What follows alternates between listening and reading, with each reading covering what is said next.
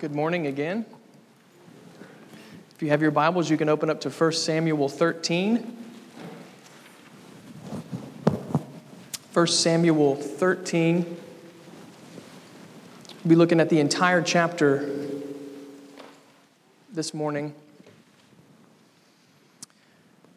This passage begins the formal account of Saul's reign as the first king of Israel.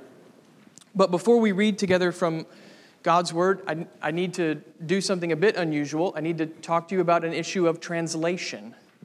There's a translation uh, textual issue in this passage. It concerns verse 1, specifically the numbers given for Saul's age and the length of his reign. The Hebrew of verse 1 is very difficult to understand, it's difficult to translate, so much so that most translations depend upon the Septuagint, which is the Greek translation of the Old Testament, to try to make sense of verse 1. So, if you read from the New American Standard or the NIV, the numbers that are given in verse 1 will be different from what you're going to hear me read here in just a minute. And that's because the, our translation that we follow here at Midtown, the English Standard Version, the ESV attempts to make sense of verse 1 as it stands in the Hebrew text. So, if I say anything else, it just gets a lot more complicated than what it already sounds. But I hope that that's enough to clear up at least any initial confusion uh, that will come as we read from this passage. And let's do that now. Let's, let's turn our attention to this key moment from Saul's life, beginning in verse 1. This is what the Holy Spirit says to the church through his inspired author. Saul lived for one year and then became king. And when he had reigned for two years over Israel, Saul chose 3,000 men of Israel. 2,000 were with Saul in Michmash and the hill country of Bethel, and 1,000 were with Jonathan in Gibeah of Benjamin. The rest of the people he sent home, every man to his tent. Jonathan defeated the garrison of the Philistines that was at Geba, and the Philistines heard of it. And Saul blew the trumpet throughout all the land, saying, Let the Hebrews hear. And all Israel heard that Saul had defeated the garrison of the Philistines, and also that Israel had become a stench to the Philistines. And the people were called out to join Saul at Gilgal. And the Philistines mustered to fight with Israel 30,000 chariots and 6,000 horsemen, and troops like the sand on the seashore in multitude. They came up and encamped in Michmash to the east of Beth Aven. When the men of Israel saw that they were in trouble, for the people were hard pressed, the people hid themselves in caves and in holes and in rocks and in tombs and in cisterns. And some Hebrews crossed the fords of the Jordan to the land of Gad and Gilead. Saul was still at Gilgal, and all the people followed him trembling. He waited seven days, the time appointed by Samuel. But Samuel did not come to Gilgal, and the people were scattering from him. So Saul said, Bring the burnt offering here to me, and the peace offerings. And he offered the burnt offering. As soon as he had finished offering the burnt offering, behold, Samuel came.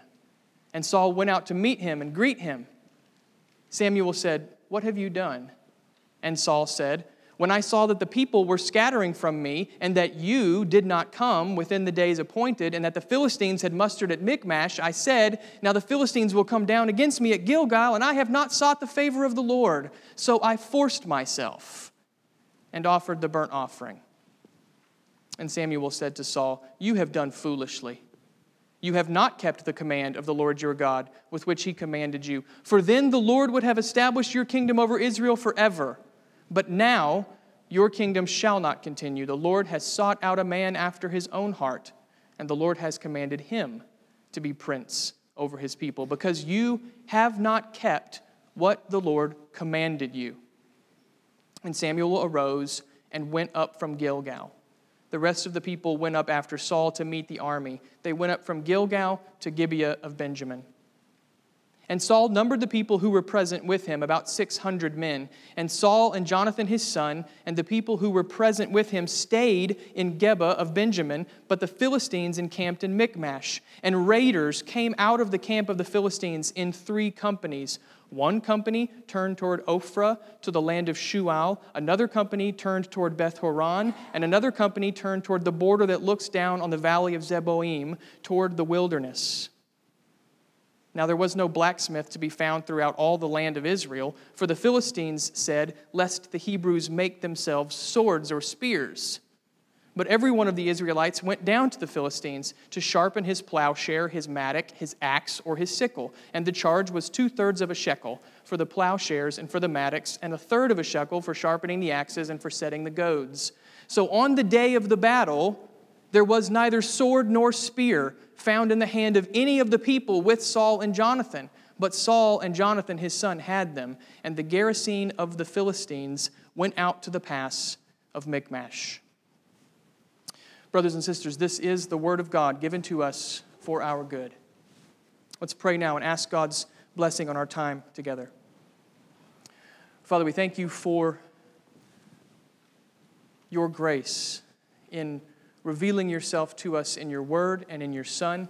We thank you for your grace in opening our eyes to see the truth of the gospel in the face of the Lord Jesus Christ. We thank you for opening our ears to hear the good news that Christ has come to save sinners. We thank you that you have been at work, Father, from the very beginning of time until now, calling a people to yourself, remaining faithful to them, overcoming their foolish disobedience, and working out your good purposes.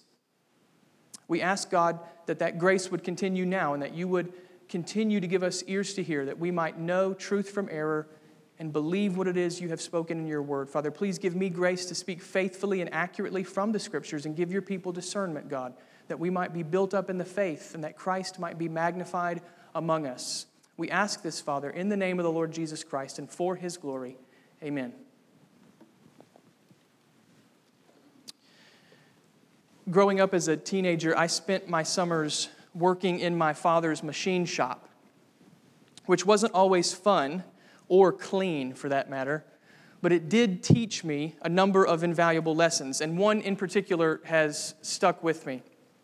I was running parts one morning in my dad's factory, which consisted of taking these small metal discs and putting them through a machine and then measuring their dimensions when they came out on the other side.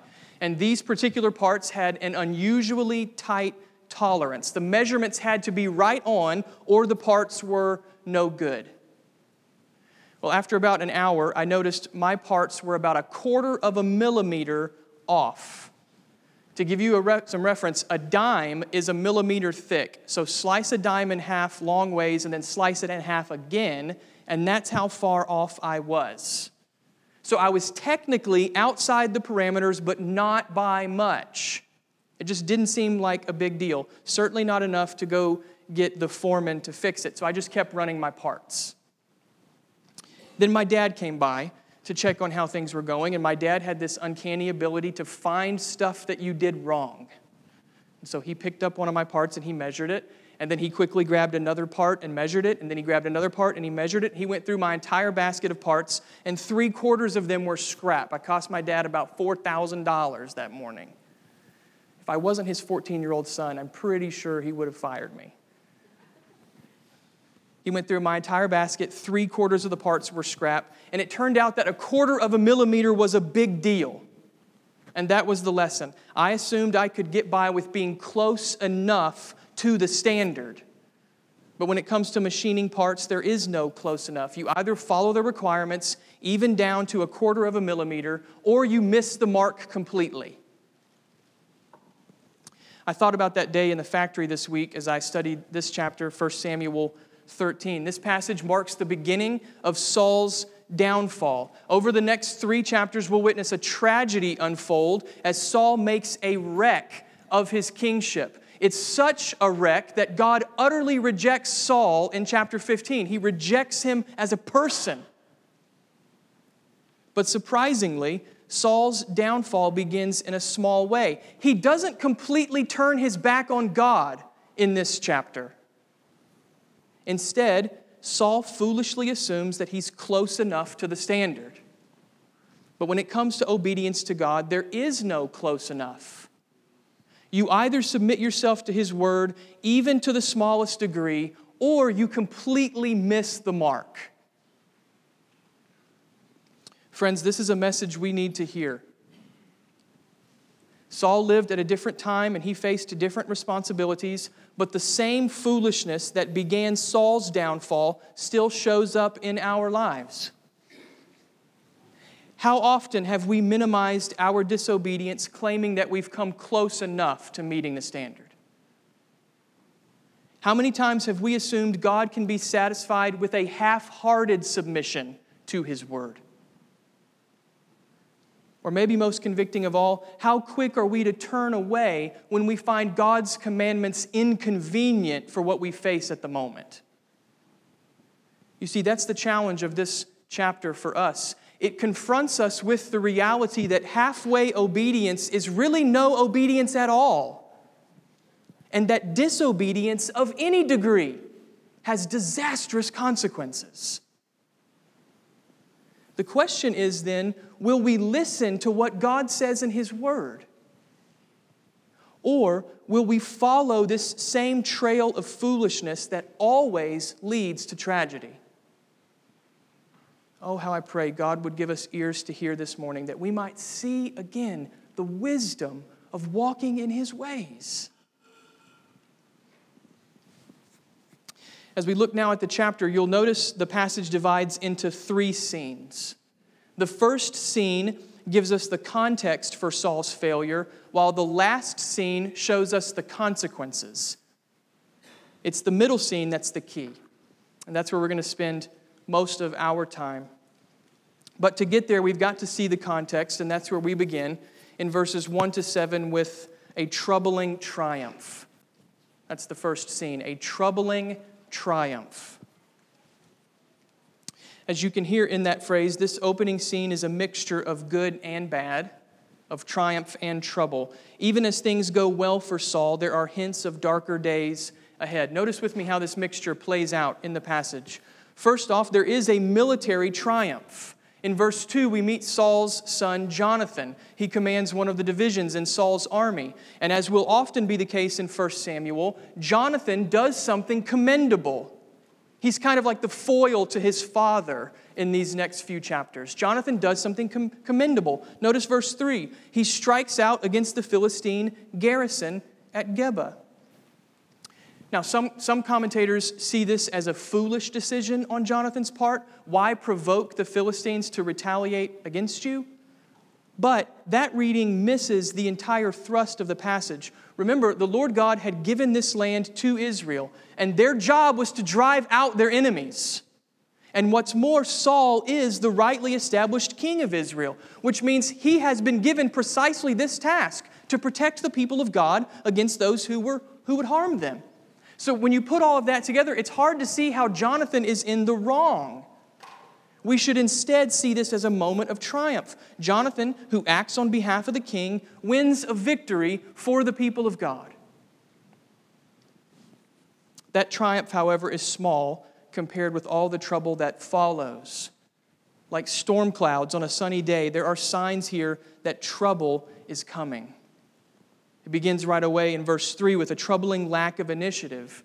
Jonathan's victory is clear, and yet the question dogs us why wasn't it Saul leading the charge? Saul's the king, so why is it his son out front? It's nothing more than a murmur at this point, but still we're left to wonder might Saul not be up to the task of leading God's people? That's not all. There's also a troubling hint of pride.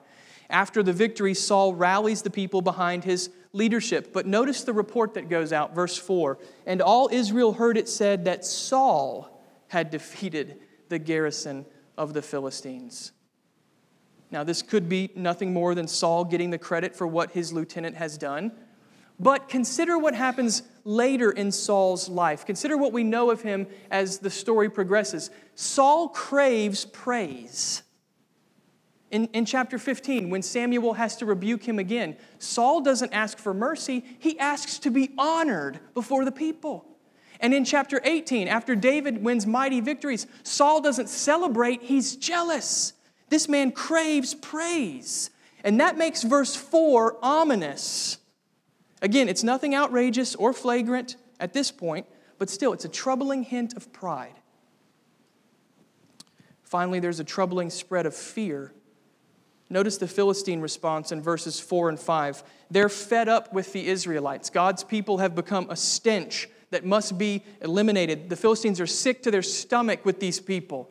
So they call out this massive army. There are chariots and horsemen by the thousands. Even the soldiers appear like sand on the seashore. It's like the reverse of God's promise to Abraham. And if it sounds overwhelming, it's because that's the point. The Philistines are intent on ending this once and for all. And the response in Israel is terror. Look at verses 6 and 7. Fear spreads rapidly. The people hide caves, holes, wells, even tombs, anywhere they can escape this gathering horde. Some people even flee the land. They cross over the Jordan River going back to the eastern side. It's like an undoing of the conquest. They're, they're fleeing the land. And where is Saul while this fear spreads? Where is he? Verse 7 He's still at Gilgal, and the people with him are trembling. In other words, Saul's presence is no help in stopping the spread of fear. So, when we put all this together, what we get is a troubling triumph.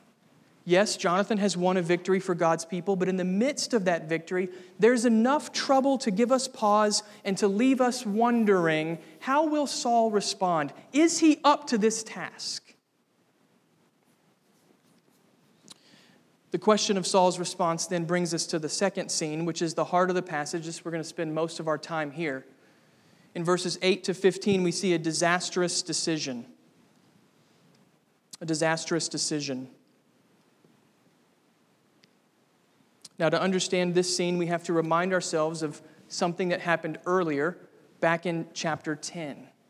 You'll remember Samuel gave Saul a clear, direct instruction. There was no doubt about it. Saul was to gather the people at Gilgal, and then he was supposed to wait seven days for Samuel to come.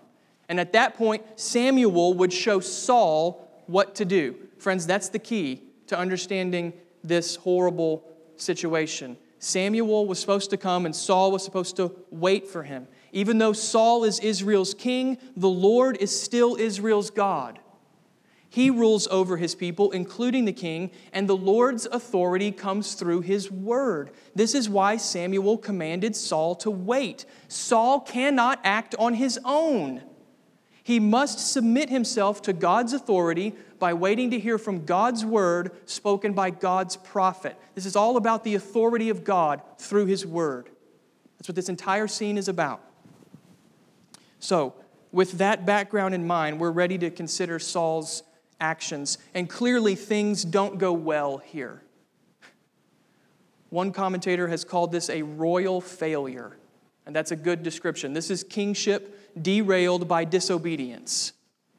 But it's not enough to simply say Saul disobeyed. That's true, but it fails to capture the gravity of his failure. There is this progression in Saul's actions as he goes one step further each time downward this horrible spiral. There's this progression that helps us understand not only Saul, but also the effect of sin in our own hearts.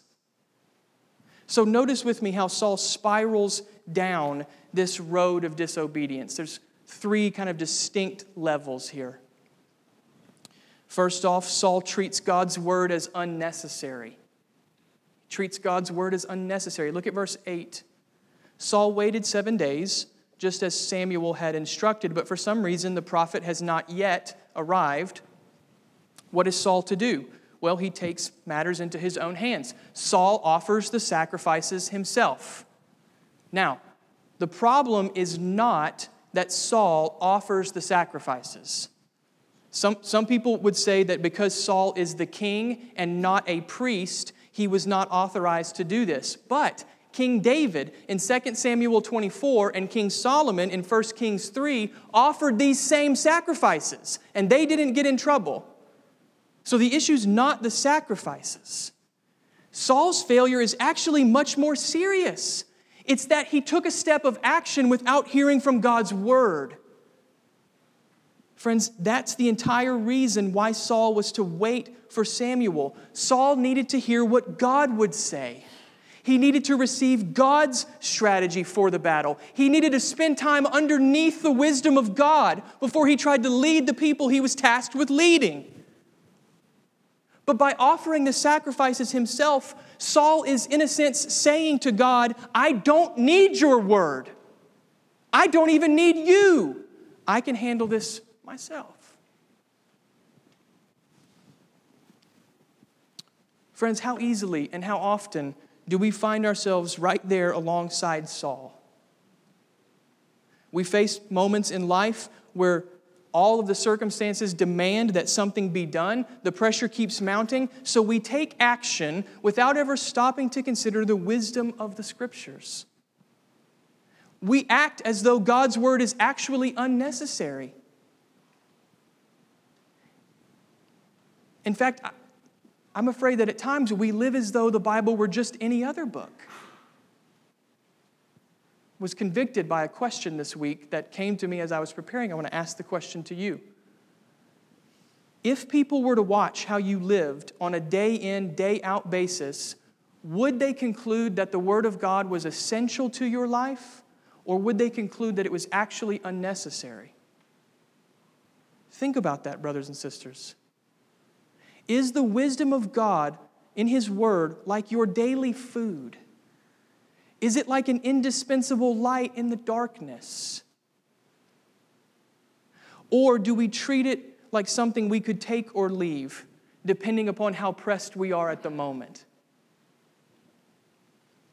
Friends, I know it seems small, but this is how Saul's failure began by treating God's word as unnecessary. And so the path of wisdom would call us to examine our lives to see whether or not that might be true of us. That's the first step. But sadly, Saul's not finished. His second descent down actually compounds the first. He justifies his disobedience. Saul justifies his disobedience. Notice what happens in verse 10. As soon as Saul offers the sacrifice, Samuel arrives. It seems Saul had waited into the seventh day, but not the entire day. So he's kind of close to obeying. And of course, Samuel wonders what's going on. So he asks Saul for an explanation. Now, understand that at this point, Saul has the opportunity to confess what he has done. Did you catch that when we read? Samuel doesn't show up and just immediately start rebuking him. He shows up and asks a question What have you done? Here is an opportunity to come clean. Here is an opportunity to cast himself on the mercy of God. Here's an opportunity to confess. And tragically, Saul chooses the path of foolishness. Notice verse 11. Saul claims his circumstances forced him to act. The people were fleeing. The Philistines were on the verge of striking. Never mind the fact that Gilgal is way far away from where they actually were. So, what else was Saul supposed to do? I mean, you can almost hear him saying to Samuel, Listen, prophet, I didn't have time for all this faith and obedience talk. I had to get something done. You see, Saul has bought into the lie that circumstances determine whether or not an action is right or wrong. He's lost sight of the truth that disobedience is never justified, no matter how hard things get. In every season of life, the safest course of action is always obedience to God's word. In fact, that's often what God is teaching us in the difficult seasons of life. Will you obey what I have said? Will you submit yourself to me? Here is safety underneath my word. Live here. It's hard, but it's safe. Incredibly, Saul has more excuses. He not only cites his circumstances, but he also shifts the blame. Look again at what Saul says in verse 11 when I saw the people were scattering from me, and that you did not come within the days appointed, I forced myself and offered the burnt offering. That you is emphatic in the original. Saul is pointing the finger at Samuel. Never mind the fact that Samuel has actually come. I mean, the truth is inconvenient when it comes to self justification. If Saul has failed, then it is Samuel's fault. Now, do you hear what this sounds like? This sounds like the Garden of Eden. Is this not how Adam responded when the Lord confronted his sin? The woman whom you gave me, she gave me the fruit. Adam shifted the blame. Now Saul follows in Adam's footsteps because this is how sin works.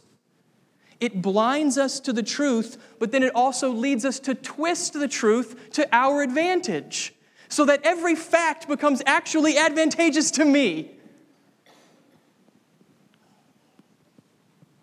Listen, friends, I don't know everything each person here is facing, but I do know human nature well enough to conclude that we all, in some way or another, struggle with justifying our disobedience. I've lost track of the number of times I've lashed out at my children and then told myself it was because they weren't listening, as though it somehow excuses my failure. And that's just one example. So, this, this, this situation is not unique to Saul. This tendency to justify stalks each of us in various ways because this is what sin does. And we're in a war against sin. And so we need to know our enemy. This is what sin does, friends. And that means there are two takeaways here for us from Saul's self justification. There's two things that we should not miss. One, we need to beware our tendency to make excuses. We need to beware our tendency to make excuses. Don't leave any room, friends, for self justification. It never works. Be ruthless in refusing to excuse your sin. And develop the kind of friendships that won't let you do that either. We need to beware our tendency to make excuses. And along with that vigilance, we need to remember the blessing of confession. We need to remember the blessing of confession. Oh, how different things might have been had Saul confessed his sin and cast himself on the mercy of God. Friends, if you know there is some disobedience you've been excusing, then I plead with you this morning to confess it. When Samuel comes to Saul and says, What have you done? That same scenario is happening right now. The Lord is saying, What have you done? Tell me. Confess, come clean. Own the reality of how you have failed. Own all of those pathetic self justifications. And then take refuge in the truth that if we confess our sin, He is faithful and just to forgive us our sin and to cleanse us from all unrighteousness.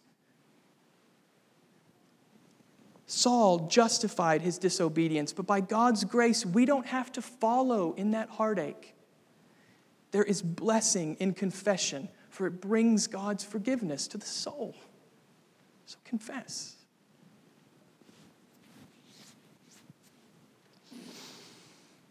One more level down for Saul. Treats God's word as unnecessary, justifies his disobedience and then here at the end, Saul reaps a bitter consequence. Look again at verse 13. Samuel has heard enough, and his reply is a stinging rebuke. Notice what he says to Saul You have done foolishly. In the Bible, one of the worst things you can be called is a fool. A fool is someone who ignores God's ways in order to follow his own. A fool is someone who thinks he can figure life out based on his own wisdom. A fool is someone who hears God's clear word but then disregards it, thinking that he knows better than God. And that's what Saul has done. Saul knew the standard, he heard the commandment to obey God's word, and foolishly, Saul ignored what God said. In fact, Notice how Samuel begins and ends his rebuke by highlighting Saul's disobedience. It's like bookends. The beginning of verse 13, you have not kept the command of the Lord your God. And then the end of verse 14, you have not kept the, what the Lord commanded you. Again, friends, do you see the connection? Saul's failure wasn't just about sacrifices. He's a fool because he ignored and then disobeyed God's word. And for that, Saul reaps a bitter consequence. Notice what Samuel says at the end of verse 13 The Lord would have established your kingdom over Israel forever. But now your kingdom shall not continue. The Lord has sought out a man after his own heart. So Saul's line will end. There will be no dynasty for Saul and his family. Instead, God will raise up another king. And what will set this king apart from Saul? The new king will be a man after God's own heart.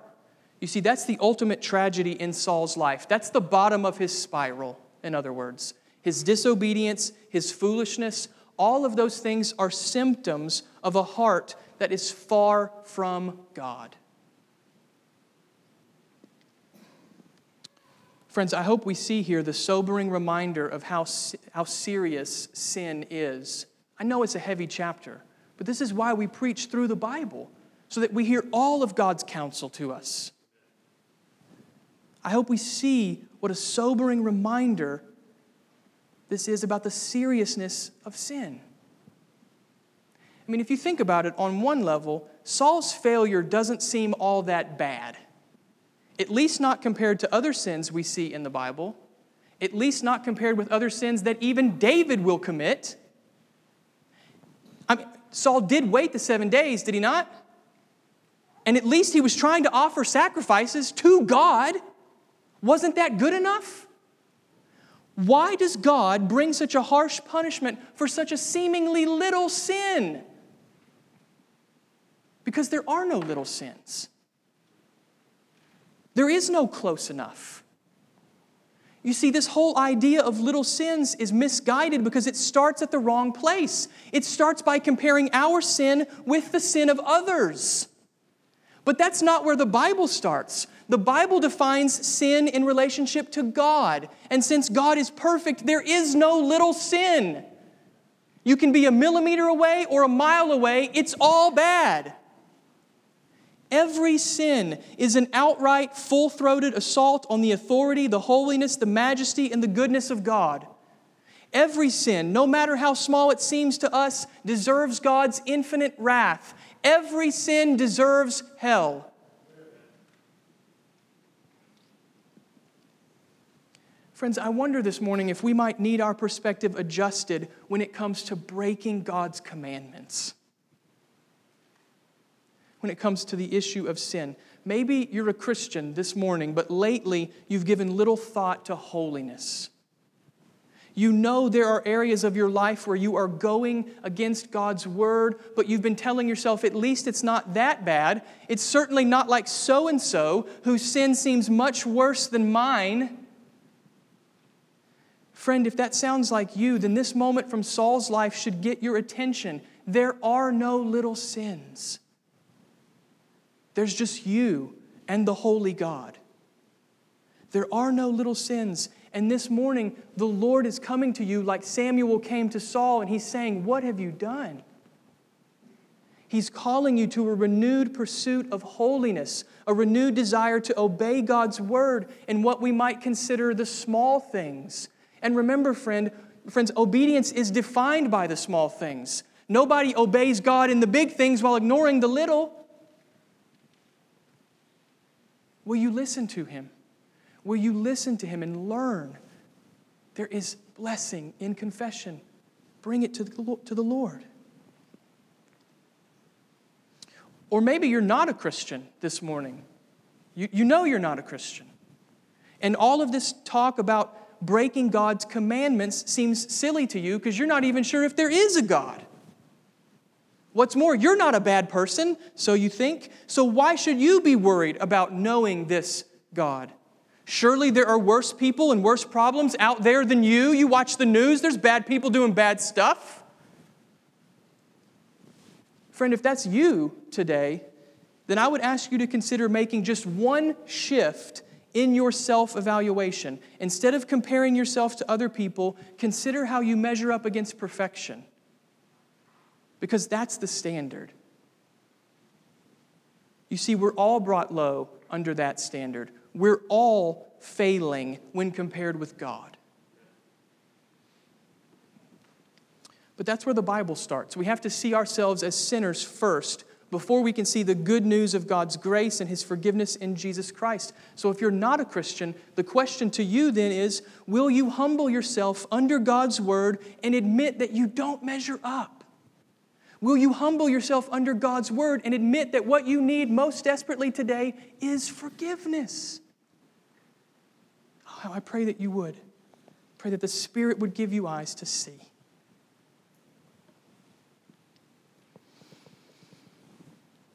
Well, I told you the second scene was the heart of the passage.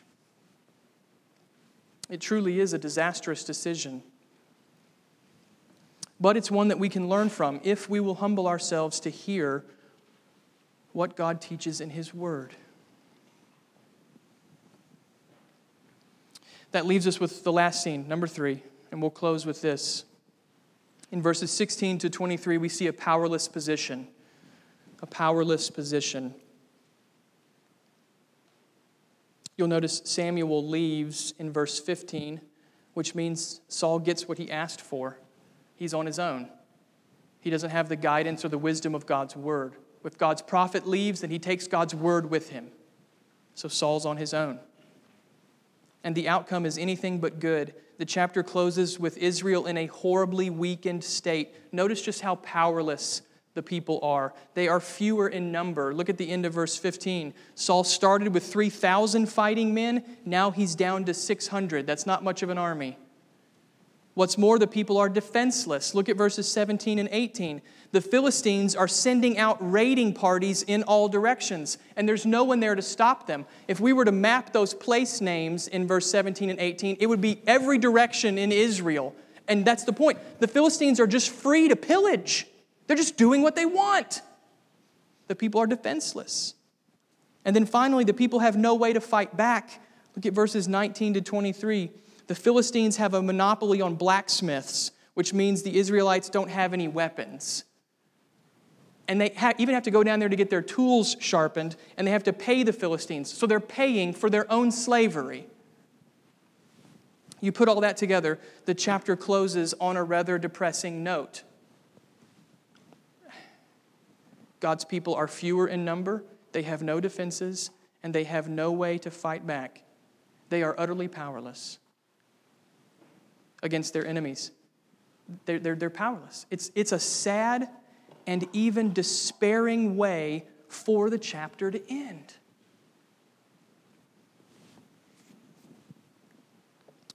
There is, however, a reason for hope.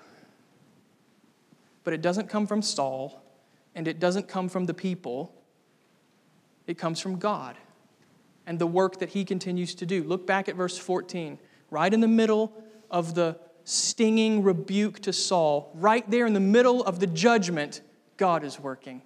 Isn't this how He works? He brings His salvation in the midst of judgment. Right there, God is working. He's raising up another king, a king after His own heart.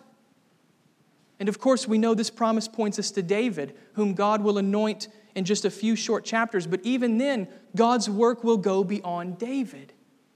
You see, this promise here in verse 14 reminds us that this is what God is seeking in the world not just outward obedience, but obedience that flows from the heart.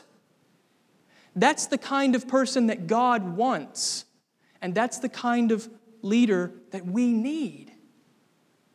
We need a king who, from beginning to end, displays wholehearted obedience to God and to his word. We need a king who will stand on the word of God, regardless of how trying the temptation is.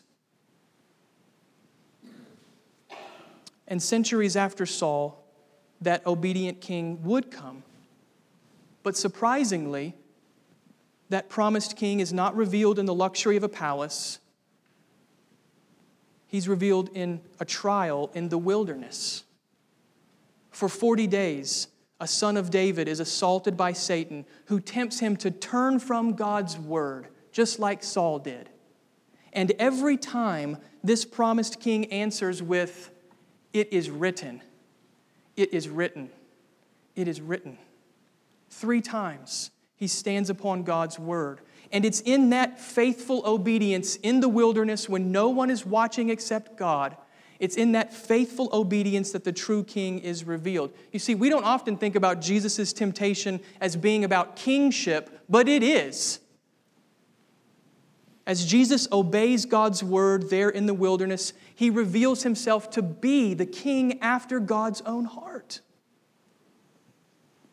And therefore, brothers and sisters, there is reason for hope for God's people. There is reason for hope. Christ's obedience is the foundation of our salvation. He has obeyed God's word to the full, and now through faith, Christ's obedience is counted to us. That's a stunning statement that a sinner like me could be considered perfect in God's sight. How does that happen? Only through the obedience of Christ. What's more, Christ's obedience is also the source of our assurance. Christ has conquered sin, and now through his resurrection power, he is working to spread his righteous reign in our lives until we're all conformed to his image. Can you imagine such a day? No more foolishness, no more excuses, no more self justification, no more disobedience, no more dark night of the soul, no more crushing despair that you just want to die, no more sin. Can you imagine that day? That day is coming, friends. That day is coming because God has given us a king, a king after his own heart. Amen. Come, Lord Jesus. Let's pray.